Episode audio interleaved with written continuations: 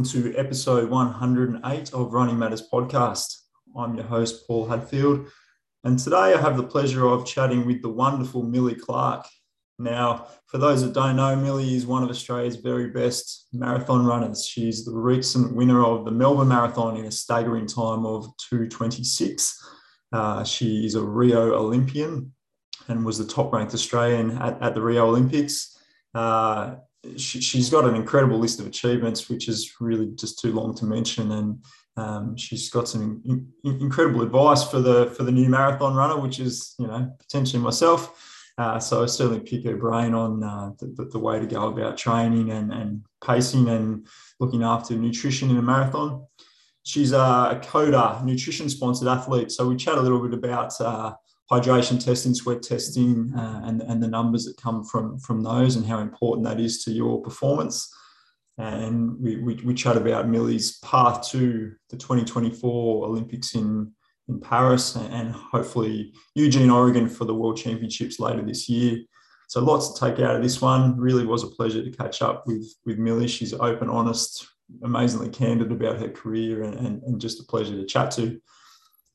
And before we get started, I'd like to thank our podcast partners, Guyme Allied Health, Basecamp Altitude, Fractel, GU Energy, Running Matters Coaching, Raidlight, Runella, Cronulla Beer Co, and Coda Nutrition, of course. Uh, and without further ado, we'll head down to Tassie and get Milly Clark on the phone. Okay, welcome to the podcast, Milly Clark. How are you? I'm doing very well, thank you, and thanks for having me on. No worries. It's a pleasure. Great to chat to you. Um, and you're down in beautiful sunny Tasmania, and I, I, believe you just bought yourself a shiny new house down there, Milly. Congratulations. Ah, you've definitely done your research. um, yeah, look, number one, it's not that sunny at the moment. It's been raining for the last like eight days straight, but you know, we move on from that. It's Tasmania. Um, but yeah, I did just get myself a, a new house. So that presents um, a new challenge. But so now I'm officially poor. But um, to be fair, we we bought our house um, in a really good spot for running. So you know, you you, you pick your battles. Yeah, fantastic. And, and what are you nearby to, to run around the new place? Um, to be honest, it's just it's really it's dead flat. It's kind of in a little country town, so there's not a whole lot of cars. I can run down empty roads for you know kilometers, and and I will go two hours without seeing a car. And um, yeah, that's what I, I really love, and I love that. I love the kind of country feel, and it's it's safe. I can run down the middle of the road if I want, and and it's really kind of that uninterrupted running. That's really good. Oh, it sounds amazing. Coming from Sydney, there's uh there's not too many opportunities for that, that's for sure. Now, are you getting out the uh, the gloves and beanies already on those early morning starts? Um, I I haven't this week, but that said, a couple of weeks ago, yes. Um, we go through like weird weeks where one week it'll be like two or three in the morning, and then we'll have a week where it's in the double digits. So this past week it's been warmer, but I have tapped into the um the gloves last week was um a rude shock to the system. I was like, I'm not ready for this. It's too early in the year. it's not meant to happen before Anzac Day. That's usually the rule. I know, yeah. and um, you used to kick around the streets of Sydney like myself for a while back there. What what prompted the move back to the Apple Isle, Milly? Yeah, I I lived in Sydney for nine years. I I said to myself, oh, I got into uni there, and I thought I'll just go and live there, and I'll do uni, and then I'll move back to Tasmania. But then once I finished uni, I got a job straight away, and I'd found a really good running club, and so I ended up staying there for a lot longer than I thought. Um, but then, uh, you know, family and, and life happens. All my family's back here. My my parents um, retired from work and they were living overseas, and so they were moving back to Tasmania. And my brother was about to have a baby, and um, he was getting married, and so I thought, no, it's it's just time to go home and, and be close to my family. And um, it was really hard to leave Sydney and my friends, but I think um, I think it was for the best to to come back and it's it's been amazing not to have to sit in traffic two or three hours a day. I will say that. Ah, uh, yes, I'm, I'm very spoiled with my five minute commute to work, but I'm certainly not the uh, yeah the, the norm for Sydney for sure. Um, yeah, and, and, so exactly. you you found yourself a, uh, a good group to run with down in Tassie, I assume. Yeah, look, we've got a few really good runners down here that, um, you know, they they fly under the radar and they're a good they're a good group of lads and they put in the hard work and they're really supportive of, of what I do. And if I ever need help with a, a training session, they're always chomping at the bit to help out. And my partner also runs, and I actually have to tell him, like, no, stay in bed. I just want to run on my own today, kind of thing. So I have kind of found a, a really good good group down here and um, it's it's been it's been really easy. Um, yeah, I can't complain at all. Fantastic. I was actually going to ask you about the, I guess, the pros and cons of training solo versus training in a group. You do look like you do a bit of your your session work alone. Um, do, do you find a, a real benefit there? Um, yes, I like it's yeah. I, I do actually really love training alone. Um, if I had to run like a five or a 10K, I wouldn't advocate for training alone because a lot of those five and 10K races, you know, they're shorter. So you're around a lot of people and you need to know how to run in a pack. Whereas um, with a marathon, at the 30K mark, you can be on your own and stretched out. So you really need to know how to, you know, push yourself and motivate yourself. So I think for me as a marathon runner, it it suits me better to run on my own. But um, I do like how easy it is to hit some splits and, and hit you know your targets when you're training with people. So yeah, there, there are pros and cons, and I think when I want to run a good 10k, I'll I'll try and train with other people. But when I'm training for a marathon, I, I do like to know that I can, you know, get through the work on my own because ultimately in a race you might be on your own kind of thing. Yeah, of course, and there's certain resilience that comes from that, and uh, you know, being, being in your own head for that period of time probably yep. really helps. Yep. Now, I, believe your mum was a pretty reasonable athlete, represented Australia at the 78 Edmonton Com Games as a gymnast. Um, yes. um, and and I, I, believe you're a pretty reasonable junior gymnast as well. Can you still knock out a decent somersault on the tramp these days? Oh, you know what? All my kids in my class are like, "Can you do a backflip for us? Can you do a cartwheel?" I'm like, "Oh yeah, I could, but I probably pull a hamstring these days, to be honest." um, she was great, and um, I yeah, I did gymnastics forever, and I did it till I was mid-teens, and then, you know, my parents, dad I guess his family came from more of a running background, and mum was obviously into a gym, and she was my coach. And you know, I got to about fifteen or sixteen, and they said, "Look, you can't do both professionally. You have to pick one." And I was like, "Oh, sorry, mum, I'm gonna go running." Um, but like she was, I mean, all the, I guess, all the lessons you learn from gym are the same as when running because it's an individual sport. So you know, you've got to learn all the same things. And um, I think it was good doing gymnastics because you get that like core strength that you mm. don't really get mm. anywhere else, other than if you did like a Pilates or something. Um, so yeah, it, it's good. But that said, yeah, no, I could probably do a handstand. It'd be shocking, but like I try not to do anything gymnastics related these days because I'm yeah, like, look, I won't hold you to it. yeah, I, I, think there's certainly a great amount of body awareness that transfers to any sport from doing gymnastics yeah. as a kid. Yeah. I'm a, a, a, long reform gymnast myself, so I hope I've retained some of it. Um, cool, that's good. Yeah. Have you retained a reasonable amount of range despite the 50 million Ks you've run since being a gymnast? Is the flexibility okay? Yeah, actually, it's it's not bad. Like, I don't want to talk about talk myself up, but it's it's not bad. Like for mm. a hmm. marathon run, I think, oh yeah, I can touch my toes and I can still sit, you know, in a straddle position and like lie down flat on the ground. And yeah, I think it's it you get that muscle memory. I think. I mean, uh, maybe it's a myth, but I just feel like my muscles remember like, oh yeah, they can actually bend this far. I can actually stretch this far. So you know, I'm sure it's not a myth. I'm sure. Yeah. I'm sure you've got some memory there. Um, and, and and how important do you find, I guess, flexibility in general for a runner in, in any distance, but particularly a marathon runner?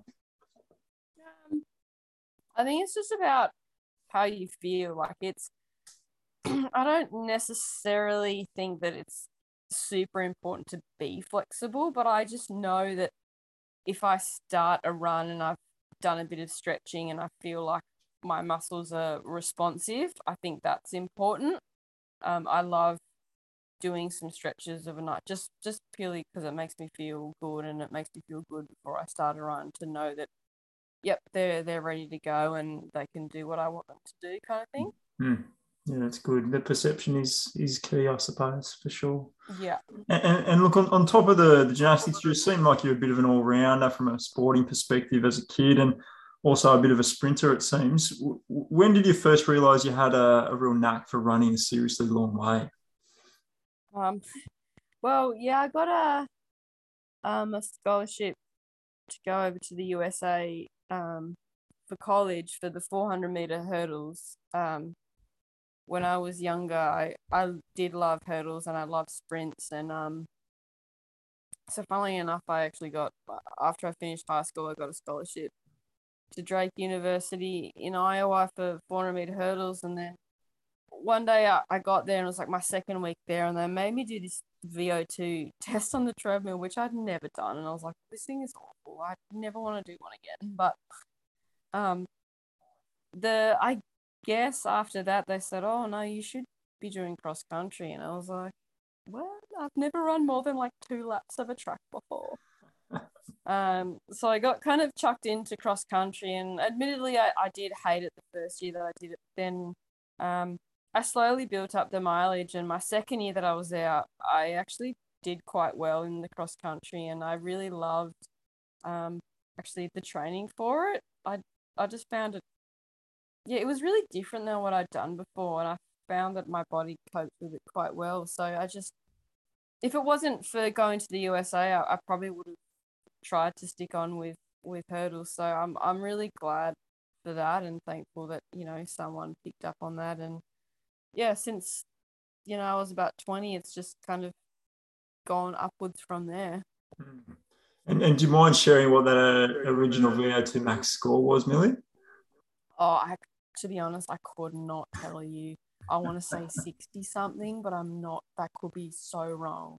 I have in my head it was like 62, but I don't know what that means. So I think that's better, better, than most. Better than most, better than most 400 um, hurdles, I imagine, too.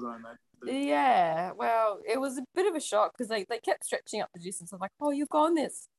You know, we'd go to a race and like, oh, Milly, you're running the 800 meters this weekend. I was like, excuse me? I have to do two laps of a track. That's not happening. And then, you know, cross country was 5K and then it was 6K and then that stretched out to 8K and 10K. So yeah, it was it was a progression, but I did really love the training for it.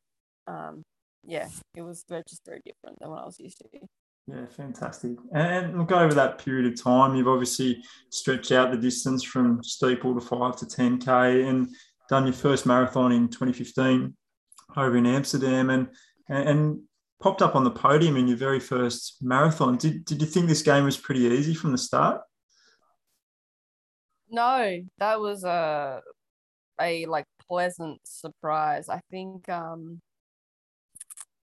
yeah, I was lucky that I had a good experience with the marathon first up because I think if I had have had a bad experience, I wouldn't have wanted to go back. So um I know the amount of work I put into that first marathon, and to be honest, I haven't put in the same amount of work since then. I've, I think that I've almost put in too much work, mm. but you know, that's again, as I talked about, like that's muscle memory. That's there in my body. I know that I can handle it, but I just, I don't think I need to do that anymore. If that, if that makes sense, I just, mm. um, I've had a really good experience with that once, and so I know you know what it needs and yeah yeah you've laid that base down i guess now you can you can yeah yeah yeah yeah And I guess not too many people get their first marathon right, I suppose. What, what did you do right on, on race day, you think? Um, I think it was a really good combination of, I was in a really good headspace. Um, one, I just want to say that like ignorance is bliss because you don't know what you don't know what it's like when you get to 29 k's and you're like, oh my god, I still have 13 to go. Like, this is torture. But um, it's a combination of like ignorance was bliss. I didn't know what to expect, but I knew I was really confident when I stepped on that line because I'd I'd really put in a lot of mileage and a lot of work. Um, I had this like my mum flew over with me and she hired a bike and she popped up here and there. I was like, oh hey, you're the like she gave me a little bit of a spare along. Um, I got my nutrition was spot on. The weather was spot on. I just think everything uh, came together really nicely. It's not like a you know a 400 meters where it's over in a minute. It's like the marathon requires you to think about a lot of other things that you wouldn't normally think about. So I'd I'd done my research and I'd I'd thought about all those things. I think that's that's why it went so well that day. Yeah, it's unreal. It's nice to know that the research was was correct. So you did well, straight up. And um, move move forward a year, and your your mum was still on the side of the road over in beautiful sunny Rio for the Olympics, um, yeah. running the marathons. Did did you, did you expect to get to that sort of level after that first marathon? Did you think that was achievable straight away? Um, no, and I was like, uh, I had in my head, I thought it'd be really nice if I came in the top 20.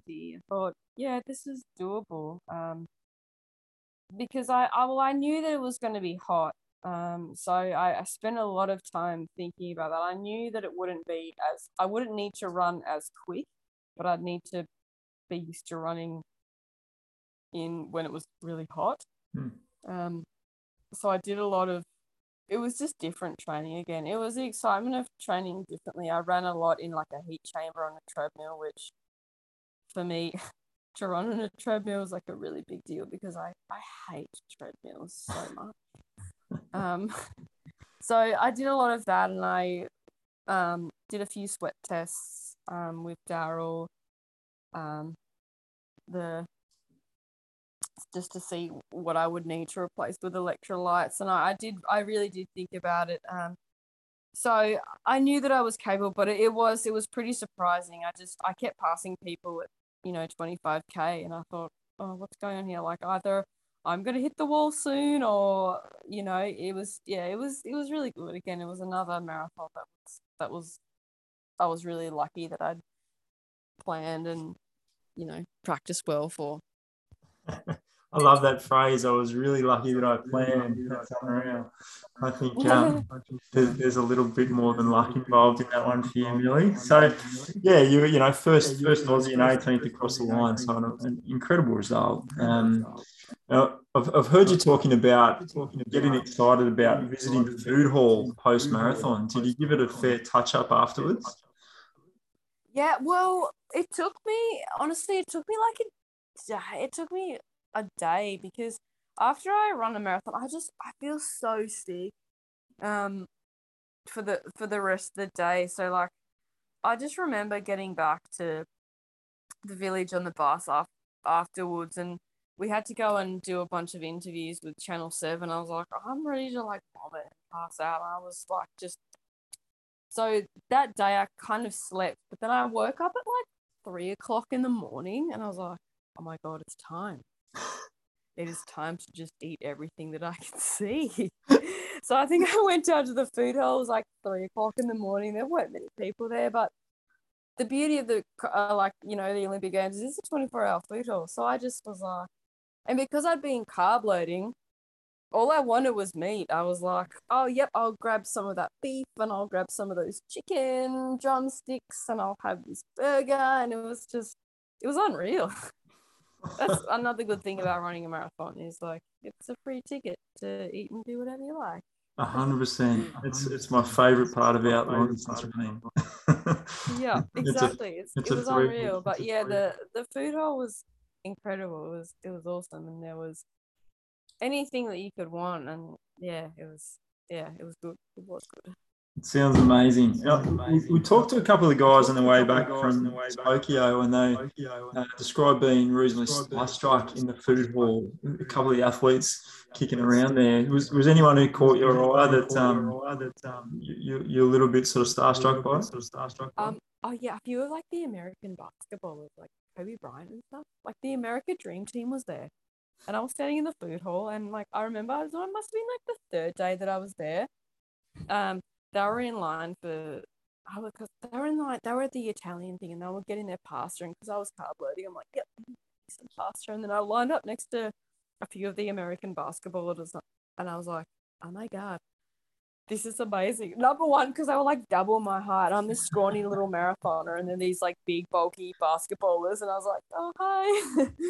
And I was like can I get them to sign like my plate or my t-shirt? And I'm thinking what do I do? And I was just like trying to act really cool like I knew them. But yeah, it was, it is, it's an unreal experience because you see these people on TV and then you go and you see them in real life and they're just like, you know, they're just normal people doing normal things and you don't really think about it until you're there. So yeah, it was it was really unreal. It was it was that's that's so cool. That's, that's so cool. And, and, I imagine they're all going back to their NBA teams. NBA that Milly Clark was a really nice Clark was really nice. So glad I got oh, to meet yeah, totally. They were like, man, we met this like girl who was half of my size. She wanted my autograph. What? ah, there. So I, I, want to push forward a couple of years. So 2018, you had 2018, you had tough season, tough year, tough year, several stress fractures in the league what, what do you think you might have done differently, done given differently the beauty of hindsight, to avoid avoid such a thing? Avoid such a thing. Um, yeah. To be honest, those those were pretty surprising because um I've never been injured really um in my career. Um, and everyone's like, "Oh no, it's, it's a good thing to get injured. It means you're a distance runner." I'm like, "Is it though?" Like, I just, I it was torture when I got the diagnosis of my first stress fracture in my foot, um, I I didn't know what to do with myself, like because I run every day. Literally, I run every day, um, and I just I, I rack my brain of of what why that happened and um i mean I, I don't really know why but i think um at the time in Sydney, I was working really long hours. I'd just got a new job and I was up at four o'clock in the morning to run. And I wasn't home from work until about 8 or 9 p.m. And it was just, I was trying to train and, and work full time. And I had a dog that I needed to walk, you know, twice a day. And I was trying to do too much. Um, and I just think, uh, one of the physios, he used this really cool analogy. He's like, oh, just imagine you've got a bucket and your bucket can only hold so much and then it starts to overflow and that's when you start to get in. So i think that's that's what happened and in hindsight i would have not as worked so much or not as trained so much. Um so i think that's been the other good thing about moving back home to tasmania is that i have a lot of help from my family and friends now when things do get really stressful um, they can, you know, they're always willing to help the dog or help cook dinner. But in Sydney, I was doing all of that on my own because I lived alone and it was just a bit much. So I think there's one thing to do the training, there's another thing to live on top of training. And um, it just it just got a bit too much and my body just didn't want to bar didn't want to bar of it. So I think that was the I guess what also helped make the transition from Sydney to Tasmania a bit easier is knowing that life would be a lot better and easier. And since then, I've been, I've had a few niggles here and there, but it's not been like that. So. Mm. Oh, that's great. Uh, I think it's a it's a real trap that distance runners fall into. They sort of look at their weekly mileage and maybe a weight session here or there, and they consider that to be their load. Whereas all those other aspects that you're talking about absolutely contribute to your overall load and, and need to be factored into the whole equation. So, yeah, it's a good lesson to learn for anyone is to to look at the rest of your week and what else is filling up that Yeah. bucket. And you know, if you start doing a job that you don't normally do, you need to think, oh well, how is this? How much of this is you know this job filling into my bucket? Because um, I know when I started, you know, teaching and working, I, I couldn't. I- haven't done the amount of mileage that I've. I've probably do about half of what I used to do, um, just because I, I don't have time, and I know that if I try to do more, that might, you know, push me over the edge. Um, so you have to all these things that you don't really think about. I think over time they do make a huge difference and impact. Yeah, well, I mean, we we interviewed um, Daryl Griffiths a, a few weeks ago from from Coda, and he made the really interesting observation that your brain just takes so much of your fuel. So if- you're having to think so heavily all the time, then Yep. you're burning through so much extra fuel per week, and perhaps not replacing that. And that's you know where, where these sort of insufficiencies, sort of injuries like a stressy, they, they probably do stem from that kind of thing. And that's what I tell all my kids at school. I'm like, no, stop. We're having a little fruit break now because your brains are, you've done a really, really, really good job at maths today. We need some fruit to replace that. And I know that, you know, your brain just consumes so much glucose. And if, if you're not thinking about that, and um, I think I hadn't, I hadn't thought about that because I'd never done it before. And then all of a sudden I was like, oh, yes, this is something I should have thought about. It, it is, it's a huge factor. And, you know, people who want to run and perform and have a life outside of running, it's just, it's just something extra you need to think about, you know? Hard to have it all. Go. Mm. um, and, so around about, round about the same time, you you hooked up with Philo Saunders, I believe. Was that roughly the same period of time? Yeah.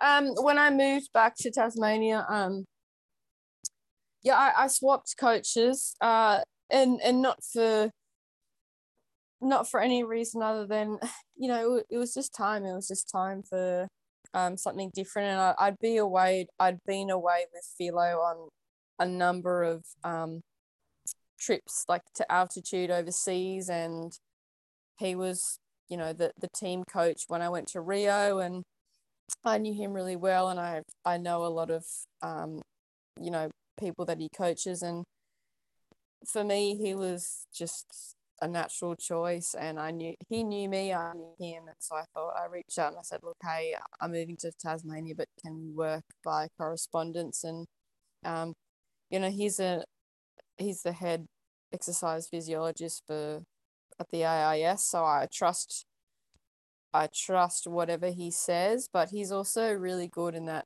um he he's really good at like that that life balance. He's like, you know what? Um if you don't feel good today, that's cool. Just take it easy tomorrow.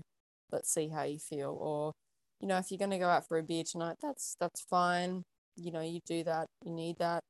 You need to unwind, you need to let your mind unwind. So he's he's really switched on that he's he's got a really good balance between the mental and physical i guess parts of running and um yeah so he's been helping me f- for the last almost four years now and um it's been i used to go over to canberra i used to fly up to canberra every kind of six weeks but you know with covid we weren't allowed to travel. I haven't seen him as much or i haven't seen the group as much which has been pretty tough but you know we still the beauty of technology is we can still, you know, talk and catch up and make sure that everything's going okay, just on email, Zoom, phone, whatever.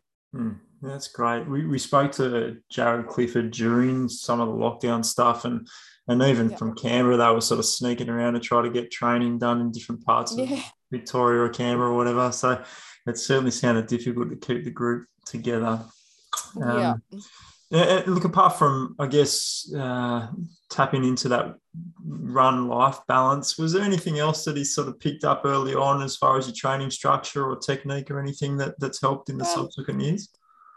Yeah, look, the big thing that I think Philo and I have worked on is that um after I got injured back in yeah 2018 is that um and because I started working a lot, he the tip I don't know, and I don't know how this has come about, but it seems that like every Australian trains on a Tuesday, Thursday, Saturday. We do sessions Tuesday, Thursday, and Saturday, and then we Because Mona on did Sunday. it. Mona Yeah. did it, so it's done And- forever. I like, you know, I'm looking at this. I'm like, yeah, that's cool. And I used to train like that in Sydney because that's just what you do. And then, um, you know, you you go overseas and you go to Flagstaff, and some of the Americans are like, whoa, no, sometimes I only do like one session a week because my body's not ready. And you know, they're really, I mean, they do have the luxury that they're professional athletes, so they can, you know, if I don't feel like doing something today, well, I don't. They don't have to go to work. Um, but Philo was really good at picking up on that. I I can't handle a Tuesday, Thursday, Saturday, and a long run Sunday. For me as a marathoner, that doesn't work. So we've all I do now is I do a, a shorter session on Tuesday, you know, like one Ks or eight hundreds or whatever.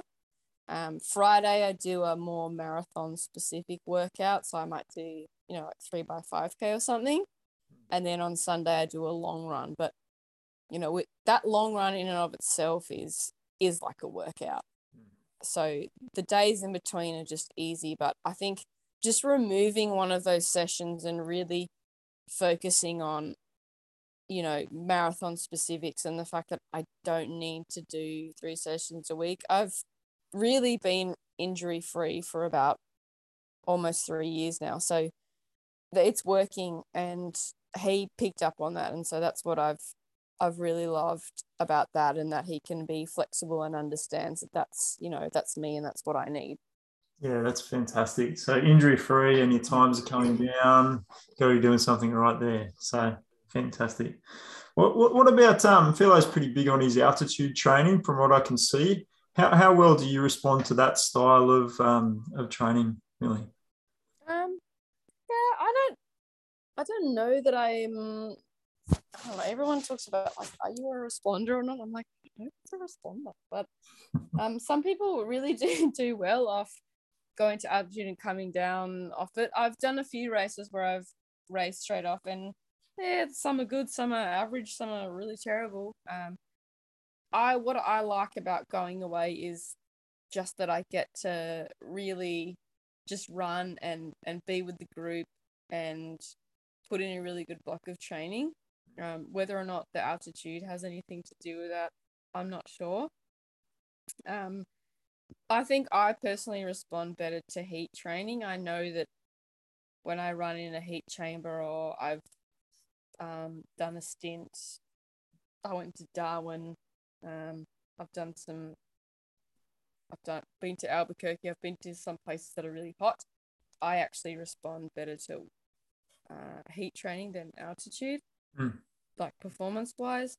Um, but I know that you know Philo is big on the altitude, and whenever the opportunity to go, I'll always go. But I think I get more of just being in that you know group environment and just dedicating myself to training and being able to get a little bit more sleep or get an extra massage or an extra gym session in. So I think that's more what makes the difference for me. Yeah, it's great. The group effect and plus taking all those stresses out of the, the equation. Yeah. It's perfect. Yeah. Um, move move forward out of out of injury year to 2019 and, and the Gold Coast Marathon.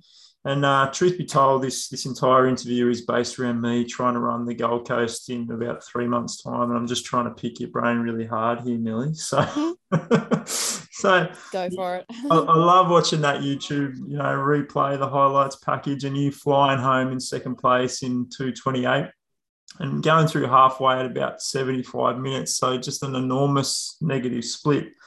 Um, is this early conservative approach the best way to attack the marathon, in your opinion, Milly? Um, it's a tough one. Look, it's it's worked for me, but at the same time, I'm always like, what if I tried to go out a little bit harder? Like, am I actually a 224 runner because I'm relatively conservative at the start?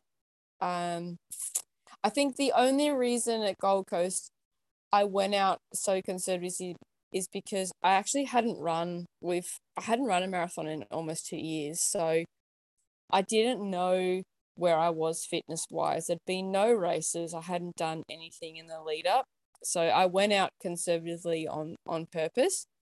Um, and then I felt amazing when I got to halfway. I was like, oh, this is yeah, this this is on because I know that I can run a bit harder. Um, but you know, that said, I I will always advocate for going out not at suicide pace because I've just seen too many times that you just it's it's nice to feel really good until you get to 30k but then you still got 12 more kilometers to go at 30k so I'd be like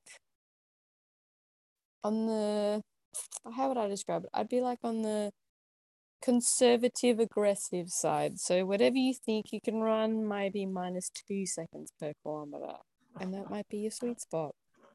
That's very specific. I love it. That's mm. I don't know. I don't know why, but I just I'm getting a two. Two seconds sounds like just enough. That's good. It's see, it's it's not like five seconds a kilometer is too much. One second is probably like eh, one here, but two, you know, you might be able to over forty-two kilometers. That's if you run faster after two seconds. That's you know, a minute thirty off. Right. So, it make, makes a difference when it's uh, 301.29 versus 259. Mm. now, t- tell me about the psychology of coming home strong in a marathon. How did it feel on that day?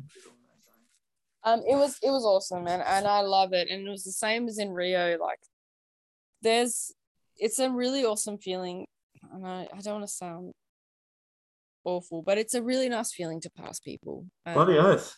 Don't feel sorry about it. yeah, that. you get like you get a bit of you get so much like energy when you pass someone, and you know, you don't wish ill on somebody else, but I've run past people, I'm like, oh man, it sucks for you, but I'm killing it. You know what I mean? You get that, you get a little bit of, of a boost. And it was really awesome at the Gold Coast. And even in Rio, when, because I think I went through halfway in like 108th or something. And I was like, I just, it was really nice to pass people. And it gave you that motivation to know that you're doing well and whatever you're doing you can you can keep doing hmm. so yeah it, it's good so i think going out just that little bit conservatively for the sake of finishing strong either way you're going to end up with the same time whether you go through 50 50 or negative split mm-hmm. you hmm. know it it's worth it it's definitely worth it yeah and look, I mean,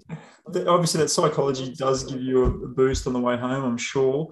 Did you did you honestly feel like you left a couple of minutes out there, or is that just sort of you know head noise after the fact? Uh, I don't. Yeah, look, I think I did maybe leave maybe a minute out there because before the race, I'd had a few people reach out to me and say, "Hey, look."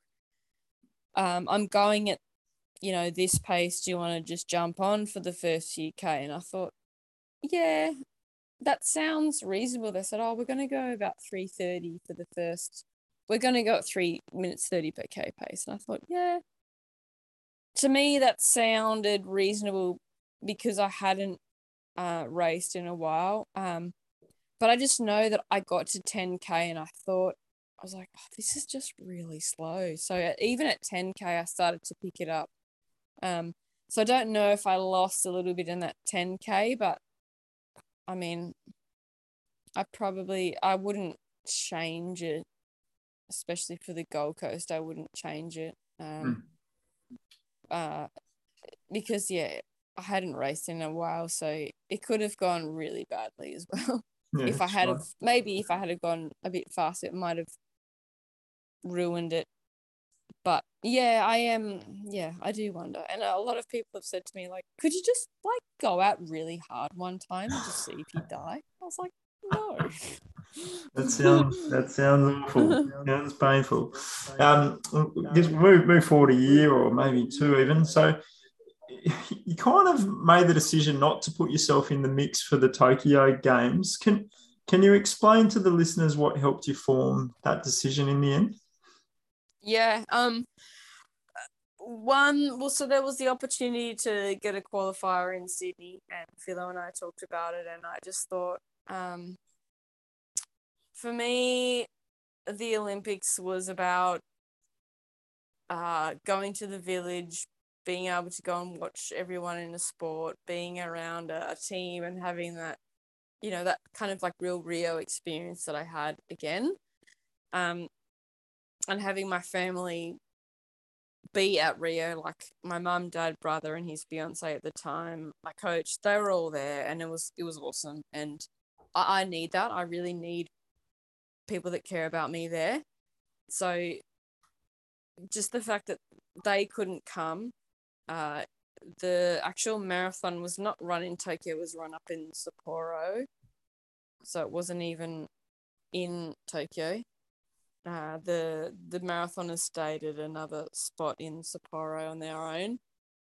Um, and I just thought, I, yeah, I, I really wanted that experience to be special, and I wanted to be able to share that with my family. And if if they couldn't be there, then I I didn't really want to go, and you know, I just started doing full time work, and I just thought, no, it's it's just not the right time or the right thing to do. Um, Paris would probably be a better option, and hopefully, world champs this year will be a better, you know, opportunity for my family and friends to come along if it's in America. And um, you know, I just yeah, I just think that for me, it it just didn't feel right. Just you know, because I couldn't have all that support and love and yeah, just it, it I would have run a marathon for the sake of, you know, running a marathon. It wouldn't have been, you know, anything major. Yeah. It's, it's not the kind of thing you can do when your heart's not 100% Yeah, and and I don't like I don't want to take away from, you know, the fact that Ellie and Lisa and Sinead, like they were all amazing and, and what they did was absolutely incredible. And I take my hat off them because I couldn't do it because I, I bowed out. Um, they they were awesome. It was really awesome to watch them. I think they were amazing. Mm. Um, and they did, you know, they did our country proud, and I was proud watching them, and I, I thought they were awesome. But for me, I, yeah, as I said, I take my hat off to them because oh, I couldn't do it. I need, I need that crowd, and I, I need my family and my friends there. So, yeah, no, that was, I guess, that was my, you know, that was my decision. I think that's a really brave decision, Milly. Um, yeah, very impressive. Um, oh, we, we spoke to Ellie uh, after the marathon, and it sounded like a really brutal lead up and very difficult sort of acclimatization and a really tough race. Um, so, uh, how was it for you to uh, to kick back and watch the race? were, you, were you happy with the decision at that point? yeah, look, I looked at them and I thought, oh gosh, I'm glad I'm not there. But at the same time, I was like, oh man, I was like analyzing. I was like, oh, this is what I would have done. I was like, oh no, I wouldn't have done that. I'm like, oh, I would have had gel here, and I was like watching and thinking what I might have done. But at the same time, I was like, oh, gee, I'm really glad I'm sitting on my couch at the moment because it it looked it did look brutal. So that's what I mean. I take my hat off to them to no end. Yeah. Um, and, and they did well, and I know that they spent a lot of time um, training in the heat. So I know the sacrifice that went into that. So it was, yeah, it was, it was, it was. I mean, it was awesome to watch. It was. Yeah, I agree. They, did it throughout for sure. Now, in, in the subsequent year or so, you, you've built up to four separate marathons during this pandemic of ours. Um, did you get better at dealing with the disappointment of yet another cancelled race? Yeah, I think the worst one was um was Gold Coast because I was there in the Gold Coast and you know the Tuesday before the race. I'd flown in there. I got in there on Monday and I was like, "Yep, cool." Finally to be able to do a marathon and then Tuesday it got cancelled and I was like, "Ah, righto, another marathon cancelled. It was it was just really frustrating. I don't know.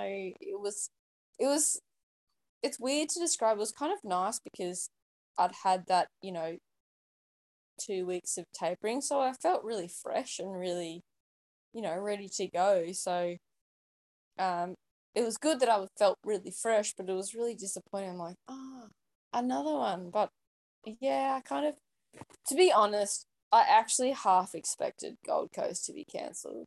Hmm. I just had this feeling like the week before. I was like, oh, I just, I have this feeling. So, yeah, it was mixed feelings, but I, I had, I have definitely gotten better at races being cancelled. and, and look, do you think in general it's helpful in your growth as a marathoner to have those marathon preps without the punishment on the body of the actual race itself? Yeah. Yep, yep, and that's what Philo and I both said. We said, hey, look, eventually down the line, this is really going to pay dividends because you've gone through the training, but you've not actually had to, you know, go to the well and, and empty the tank and then spend a week like not being able to walk downstairs, you know. Um, so, so it, it's it has been good in that, and I that's why I kind of went into Melbourne, and he was like, "Look, you're fit, and you know you're fit because you've done so many months and almost years of, of training that it's going to pay off eventually. And, and it certainly did. So 226 and, and took out the, the title at Melbourne Marathon in 2021. Congratulations. Um, and, and that must have been such a relief to actually pin a number on and, and get out there finally. Oh, yeah. That was like even even the night before, I'm like, nah, man, it's going to be cancelled, surely. Like, I'm, I had this in the back of my mind, like, it's going to be cancelled. but no, I woke up race day and I was like, oh, this is actually happening. Like, let's, you know, let, let's do this. And it was, it was, it was awesome. It was so good. I mean, it was, I was scared as, and I was kind of like, I was like half dreading it, half excited. Um, because again, it'd be so long since I, I'd run one I didn't know what to expect, but it was good. After I got past, I think the first five k, I just it felt it felt normal and it felt it felt right. The first five k was was awful, but the the rest of the race was yeah, it was it was really good and it was good to be able to run again. And then and put yourself in the frame for for world championships in Eugene, like you say. Um, uh, what was the process picking worlds over com games? Um, well, I love America. I love America. Um, I obviously went to college there. I've trained a lot there. Um, I just I went to World Champs in 2017 for the marathon, and I ran. I prepared really well for that marathon, but I just ran. I didn't run very well, and I I had a really shocking day, and the race just was really awful for me. So I just feel like I have some unfinished business there that I want to um I don't know, just just set right. And the world champs I think it's more of a world stage whereas the com games, you know, you're only race against a limited number of people and you know, I I know that the com games is awesome and you know, my mum's been there and I'd love to, you know, be able to compare jackets with her and be like, oh, my Com Games jacket's you know cooler than yours or whatever. um, but for me, I, I'd really, I love the opportunity to race against the world's best and and know where I am and you know have the opportunity to really put myself in in a bigger field. And so I just, I want to one just, I guess, fix what happened in 2017 and and have that opportunity to race against the world's best. And it's just it's just unfortunate that with COVID the world champs is in an even year that it falls at the same time as the com games. Because usually it wouldn't. You know, you would have the chance to run them both, but because you have to the marathons are only two weeks apart, you know, we have to kind of I guess choose. Yeah. Um, you know, my preference is for world champs but if I could run at the Com Games, you know, it's it's still an opportunity to put on the Australia singlet and, um, you know, hopefully do my country proud. Yeah, absolutely, absolutely. I'm sure you will. And, and thankfully, we've got a, a host of um, qualified female marathoners who will no doubt do us proud at the time. Yeah. Um, look, in the in the lead up to either of those big events, I'm assuming you'll schedule, you know, a couple of key lead up races in. So, in an ideal world, how far out from doing a marathon would you like to do, let's say, a half or a 10K race if you could schedule it yourself? Um, I do a half maybe like a month before, and then a 10K like two or three weeks mm-hmm. before. Um, we're lucky. Well, in Tassie, we've got the um. So I live in Launceston. We've got the Launceston Running Festival, which is the long weekend in June. For the first weekend in June, we've got a. There's the opportunity to five, ten, or a half marathon. Um. I did it last year and it was awesome. Um, so I would do there either the I'd probably do a half marathon there because it's probably about a month out or just over a month out from um when world champs would be. So I'll, that would be ideal. Um, I would love to do the Gold Coast in some capacity. Uh, even if I could just like do a 10k and then shoot over to Eugene would be awesome. But um, yeah, I think it's challenging at this at that time of year to find a race. Mm. But I've got those two kind of in my mind at the moment. Fantastic. That's great. And, and look, I guess in terms of um, in load management terms or recovery from those races, can you truly treat those races like a training session, or does the white line fever kick in and holding back becomes impossible? No, I can. I'm I'm good at being able to um, think about them as just training runs, especially if you know it's a 10k race and feels like oh you know can you run 18 kilometers beforehand? I'm like, yeah, yeah sure. Let me arrive at the race at 4 a.m do you know what i mean? So uh, for those shorter races it is easier to do that. In a half it's really great because um you can go out a little bit slower and, and practice having you know your gels or and your drinks um and in my mind i try to think about that but some if yeah it's it's easy when you have a a bigger focus i guess and you know you've got a race plan so yeah i'm, I'm not bad at doing that i mean i might push it a little bit extra towards the end that i shouldn't but you know it's okay. you can smell the barn at that stage. It's okay. That's yeah, right. yeah, yeah. I've got a um a celebrity listener question coming in from Daryl Griffiths from Cody Nutrition, and and he asks, Milly, I, I know you're probably too modest to answer this question properly, but what sets you apart from others to enable you to run as fast as you do?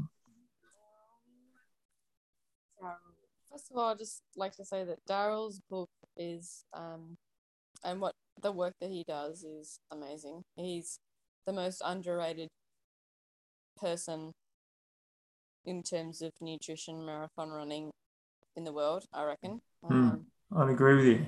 Uh, I everyone these days, every marathon I've run has always got a, a Maurten gel or a Maurten this, and I don't, I don't describe that. I don't know enough about it, but the research he's done about the human body and that, and yeah, most underrated person, but I mean we can talk about that later. But um, what makes oh, me different? I don't know.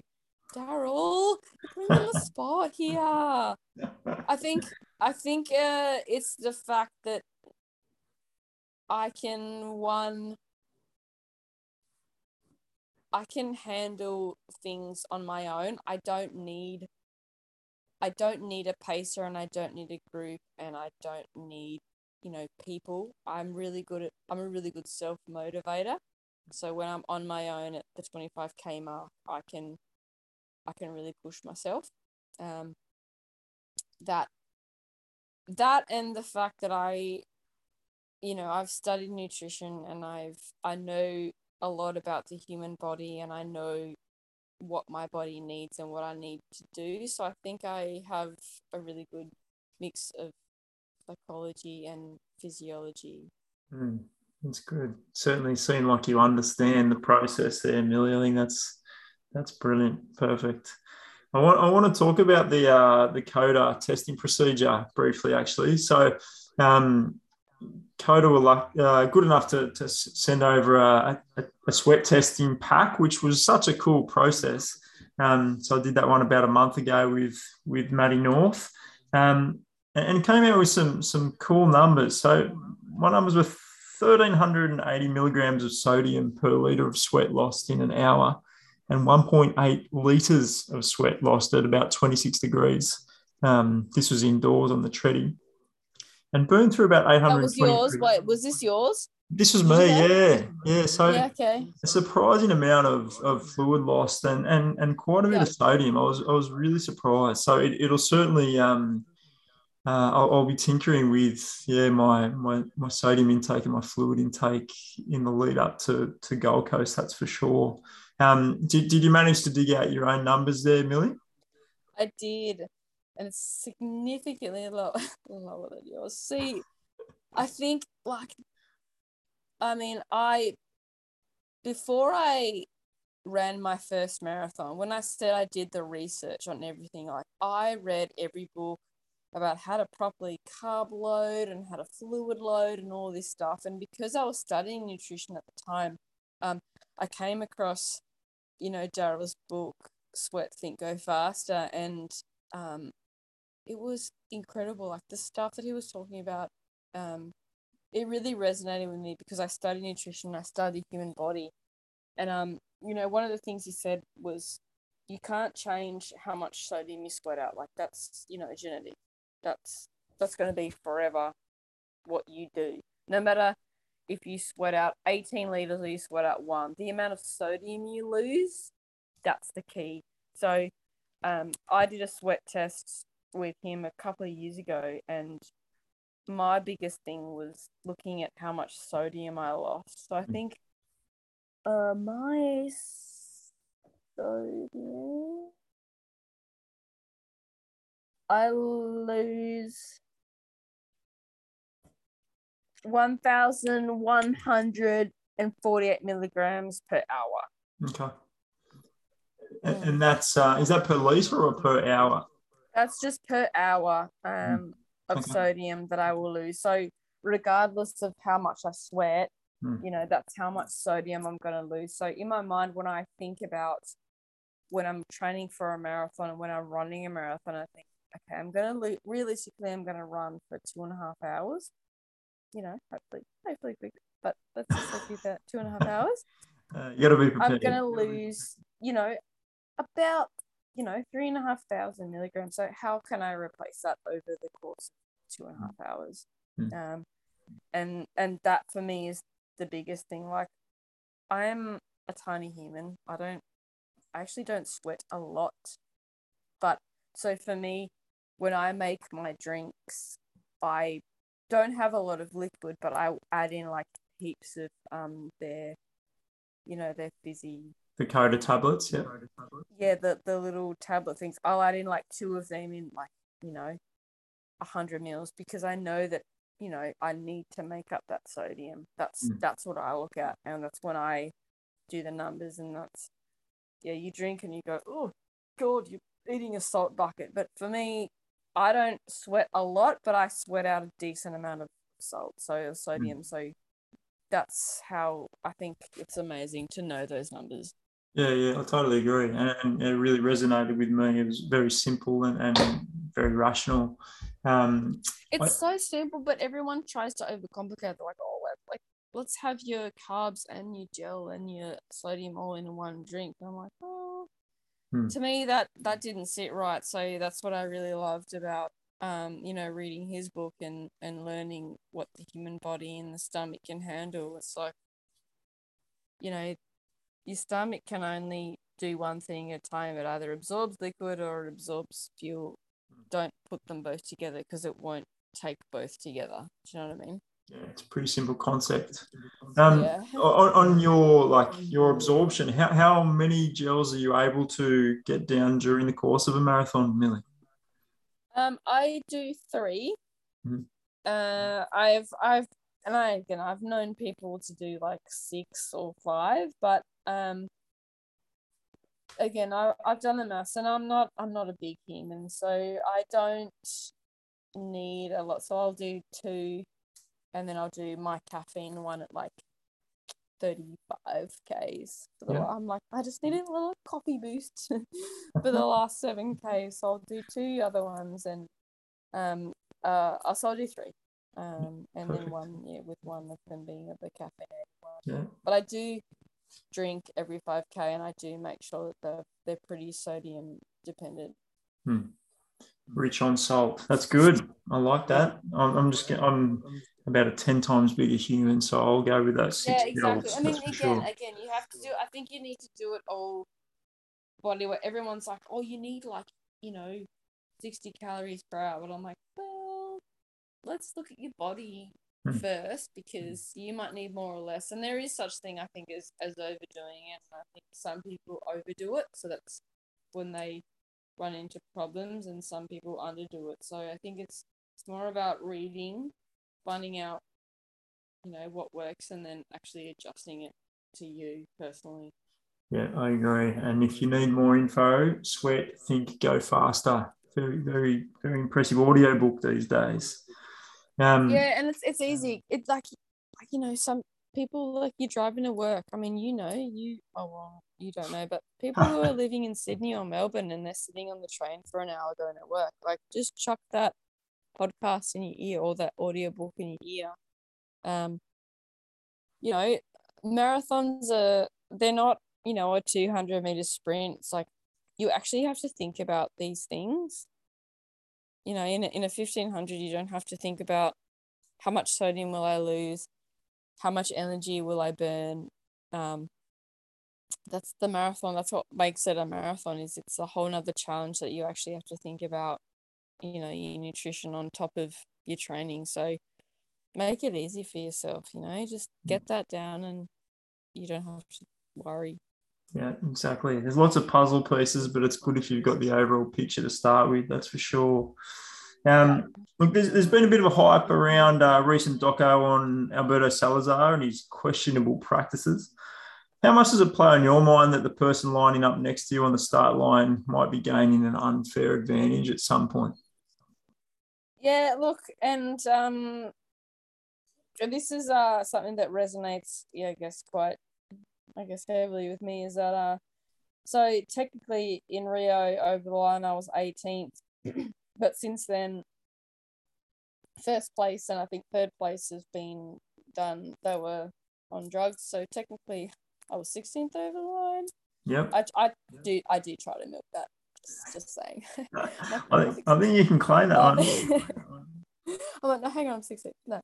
But um yeah, it it actually hurts because um I did a a 10k race in New York um in it must have been, it was June before the the um the Olympics. I did a, mar- a 10k race and Eunice Sum who well she won the marathon and she did the 10k there and I I sat across from her and we shared a meal and we had a talk and you know it ended up being that she was she won the marathon but she was busted for drugs. And I'm sitting there thinking I was like you know I sat across from you having a meal and I just just to know that that was going on I just yeah it, it wasn't a good feeling. And I think it's it's it's not great. And um it's something that I yeah I, would I would hate to know that I would hate to know that I've crossed a line of a running race knowing that it wasn't all me Hmm. you know that gave that performance I would hate it so I don't know what motivates that for those other people but yeah it it it is something that does um I guess affect me or I do think about on a regular basis because you just don't know Hmm.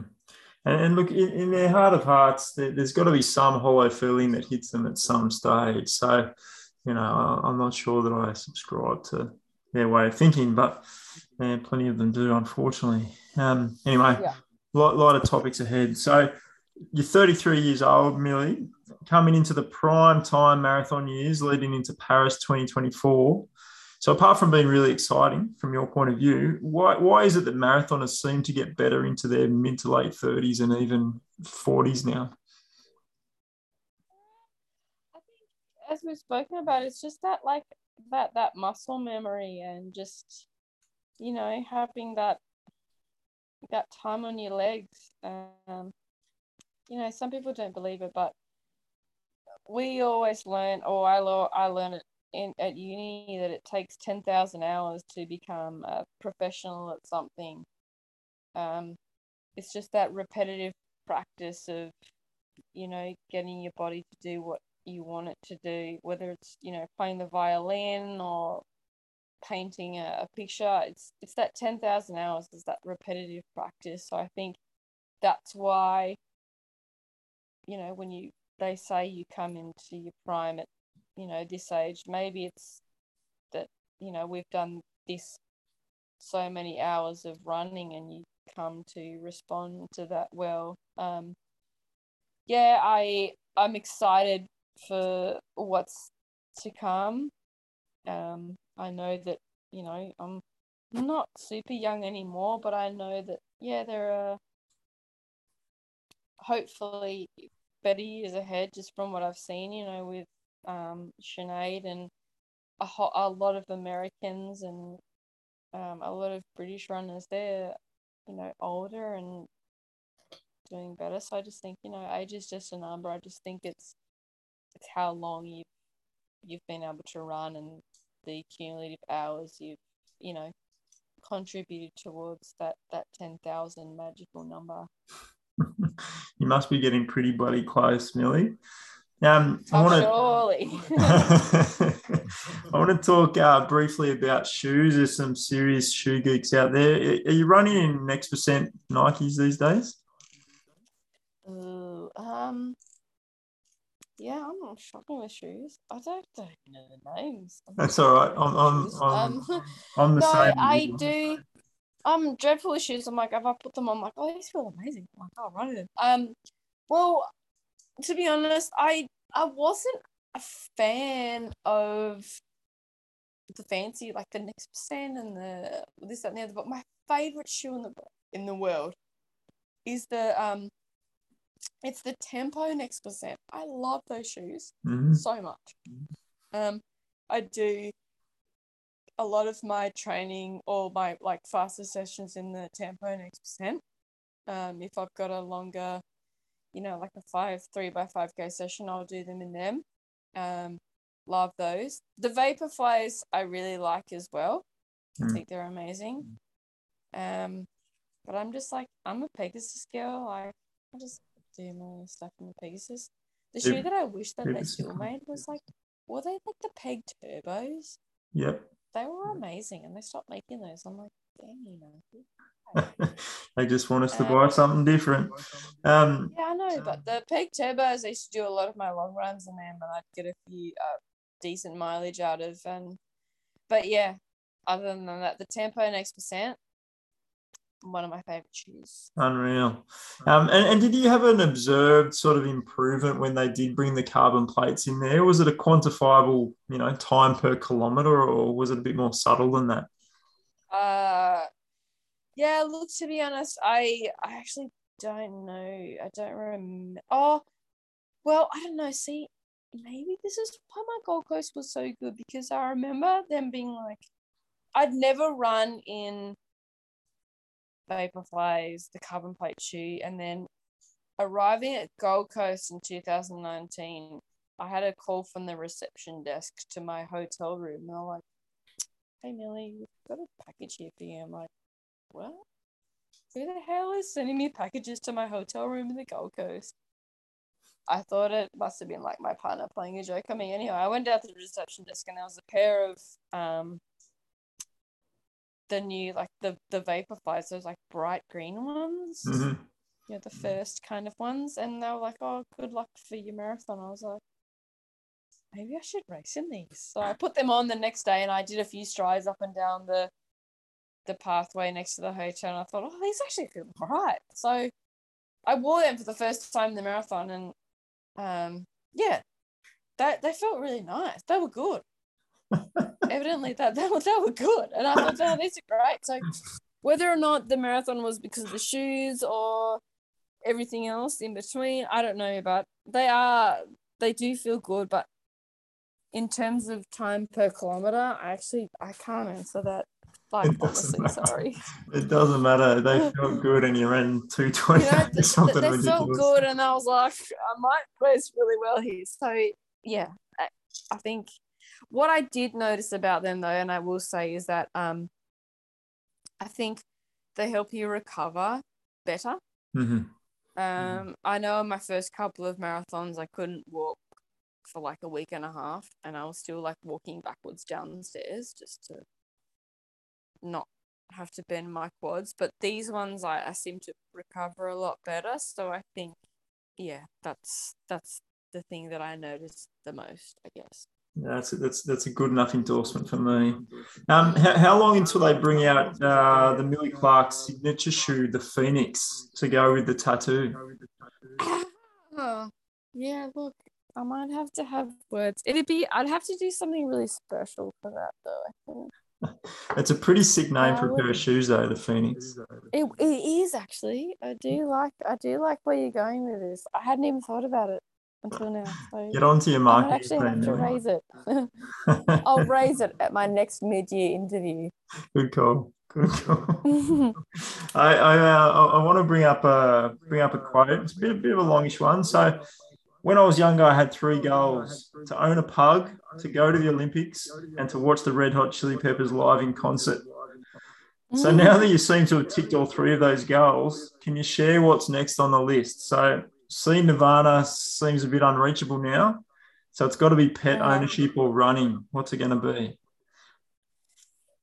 Well, see, look, I have a pug. He is on the way out, but I think uh, I've done those things, and I, to be honest, when I went to the Olympics, I was like, oh, oh no, what do I do now? But I have, I have since reevaluated my life.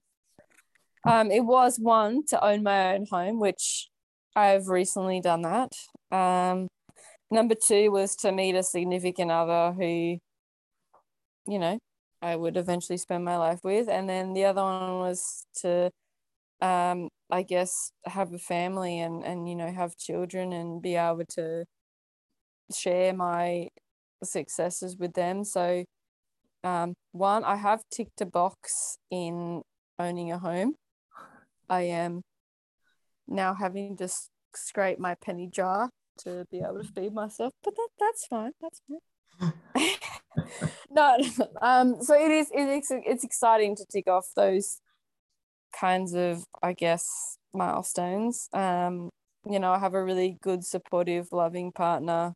Um, admittedly, he is a Kiwi, so we kind of forgive that. Yeah, we kind of forgive that. Um, yeah, but um, you know, I yeah, I still want to have a family, but I still want to be able to um, you know, do running to the best of my ability within that. So if it means, you know, having a year or two off to do that and then come back to it, that's something that I I I would love and I, I love, you know, my children to know that um, you know, you can you can have a life and you can still run as well. So that I think is the next, I guess, part of my goals is to have a family but be able to come back to running and go to Paris 2024 and go to world champs and um, you know, Brisbane 2032 is I'll be I'll be probably at a really prime age and I would have reached 10,000 hours by then. you know, so it's yeah, it, it's all of that stuff. It's all of the you know, really I guess lifey stuff is my next goal and then um yeah, just being able to keep running well in between that. That's right. It, it, it all fits in between the lifey stuff, I'm sure. Now, some before I finish, somewhere on your fridge, do you have the numbers 222 36 written? Um, well, I don't, but every time I go around and visit my mum and my mum and dad, mum, mum has 222 on her fridge. Does she really? I'm like, why do you have this on your fridge? And she's like, oh, because I just, I just think that you can get the Australian record. Like they, mum and dad are the most two most supportive people you ever met. Mum, mum loves it. She, she knows more about marathon running than I do, probably. And a real it's not on my fridge, but it is on it is on hers. So when I go around there, I'm like, oh, teeth no tea. I was like, oh dear. But she, yeah, she loves it, and she's really supportive. And um, yeah, look, it's it's a big, big, I guess, task for anyone to try and do that because Benita is, she's amazing. Um, and yeah, look, whether it happens or not, I would really be stoked to run. If I could finish my career running under 224, I'd be really stoked. I just feel like 223 is that's really fast. Right? Like that's really fast. so so in my mind, if I can run 223, I'll be really happy. But yeah, look, um yeah, 222 like that would would be amazing. It would really would be, and it'd be um, a real hats off to Benita. Oh, look, it, it, truly would be amazing. I certainly won't count the Phoenix out. Um, look, yeah, congratulations on such an amazing career to date, and I really look forward to what you can achieve over at World Championships, and, and, and certainly look forward to watching your progress towards Paris. Um, if if the listeners want to jump on board the Milly Clark train, where's the best place for them to to check out your exploits? I'm I'm actually really shocking with like social media stuff, but like Instagram. Occasionally, I'll check Twitter. Um, but yeah, really, I'm just an Instagram feed because I don't know if you heard. Have you seen that page that's called like Nat Day Cal? No, no, I'm, I'm terrible at Instagram. So, okay, but on Instagram they have this like this page is called Nat Day Cal. So every day there's like a day. It might be like National Blueberry Day or yeah. National like Hug Your Friend Day or National Pork Belly Day. I live for that page. I like literally wake up at 8 a.m. and I'll check that page. I'm like, what day is it? And it'll be like, it's National Corn Day. So like I'll cook dinner and it'll be all around corn because it's corn day. So Instagram is is my go-to only because I love this Facebook page. It's it's telling you how to live your life. What what's today before it's I let you really sad. It's so sad, but it's it's the small it's little things in life that are really nice. But what what what, what is today's day? Uh okay. Today is National um, Pineapple Upside Pineapple Upside Down Cake Day which I'm really shocking at baking. But it's National Banana Day. So you know what? I've had two bananas today. and it's National Cheddar Cheddar Fries Day. So I've like at the moment as it stands, I've got some like potato with cheese in the oven cooking. So I feel like, yeah, you know what? It's fries, it's cheddar, well, uh, look, I won't keep you away from your uh, your uh, national so, cheddar and then yesterday day, was National Garlic Day, so you know our dinner was really heavy on garlic. So I was like to my partner, I was like, let's sleep on the other side of the bed. Today's National Sleep on Your Own Day. yeah, exactly, exactly. Um, but yeah, so I mean, I digress from where you can contact me, but Instagram because I'm always on here to check that. Is my point. Perfect. Sorry. So Milly Milly yeah, Jane so Clark, is that right? It's just Milly Jane 14. Okay, Milly Jane 14. Perfect. Simple. Yeah. Good stuff. All right, we'll go and enjoy your uh your, your chili cheese fries or whatever they are. And uh, yeah, my my like my they're like potato with a little bit of cheese over the top is what uh, I'll I will do. Amazing. It's it's it's been a pleasure talking to you, Amelia. Thank you for your time. Um, no, well, thank you for having me, and um, yeah, hopefully, you know, people tune in, and um, yeah, it's been really nice to talk to you as well. Yeah, thanks, Billy. I'll see you soon. Bye.